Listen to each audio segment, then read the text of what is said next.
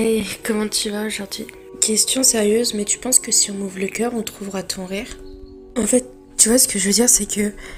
euh, par exemple, tu vois, une personne que t'as pas vue depuis des semaines ou des mois, que tu connais vite fait, que t'apprécies alors que t'aimes, et ben, tu pourrais reconnaître sa voix.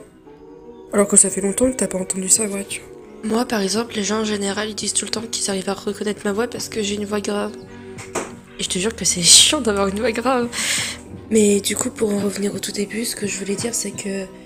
Ben, je crois que j'entends ta voix. Comment se faire passer pour une psychopathe en trois étapes avec Juliette? J'avoue que c'est vraiment flippant ce que je dis en fait. D'autant plus que je t'appelle trois fois par semaine, donc tu dois vraiment te dire c'est qui cette cinglée? Enfin, je pense que tu me prends déjà une cinglée depuis le tout début en vrai.